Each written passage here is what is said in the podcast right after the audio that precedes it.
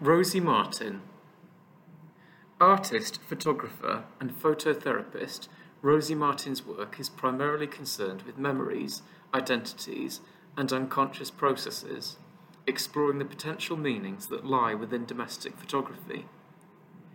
She uses reenactment phototherapy in performative self portraiture to explore the feelings that too often lie hidden and unspoken. Martin's work examines the ambivalence that she felt about caring for her mother during her long illness of multi infarct dementia. I didn't put myself down for sainthood refers to something that Martin said to one of her mother's drop-in carers.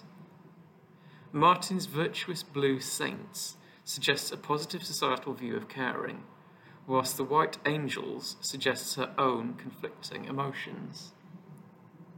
The blue figures reflect the sense of commitment Martin felt and the assumption from others that she must be there for her mother.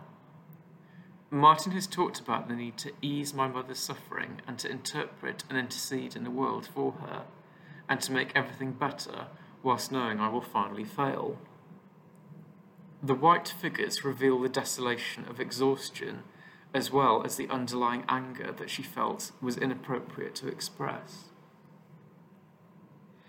The psychosis that can accompany dementia required, required a being with, acceptance, infinite patience, tolerance, and emotional holding.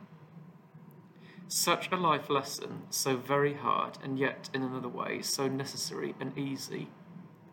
It was a strange gift, but still a gift, to learn another kind of loving. Rosy Martin would like to ask audiences to consider how are you silencing yourself? What would it be like to speak your truths, and who needs to hear?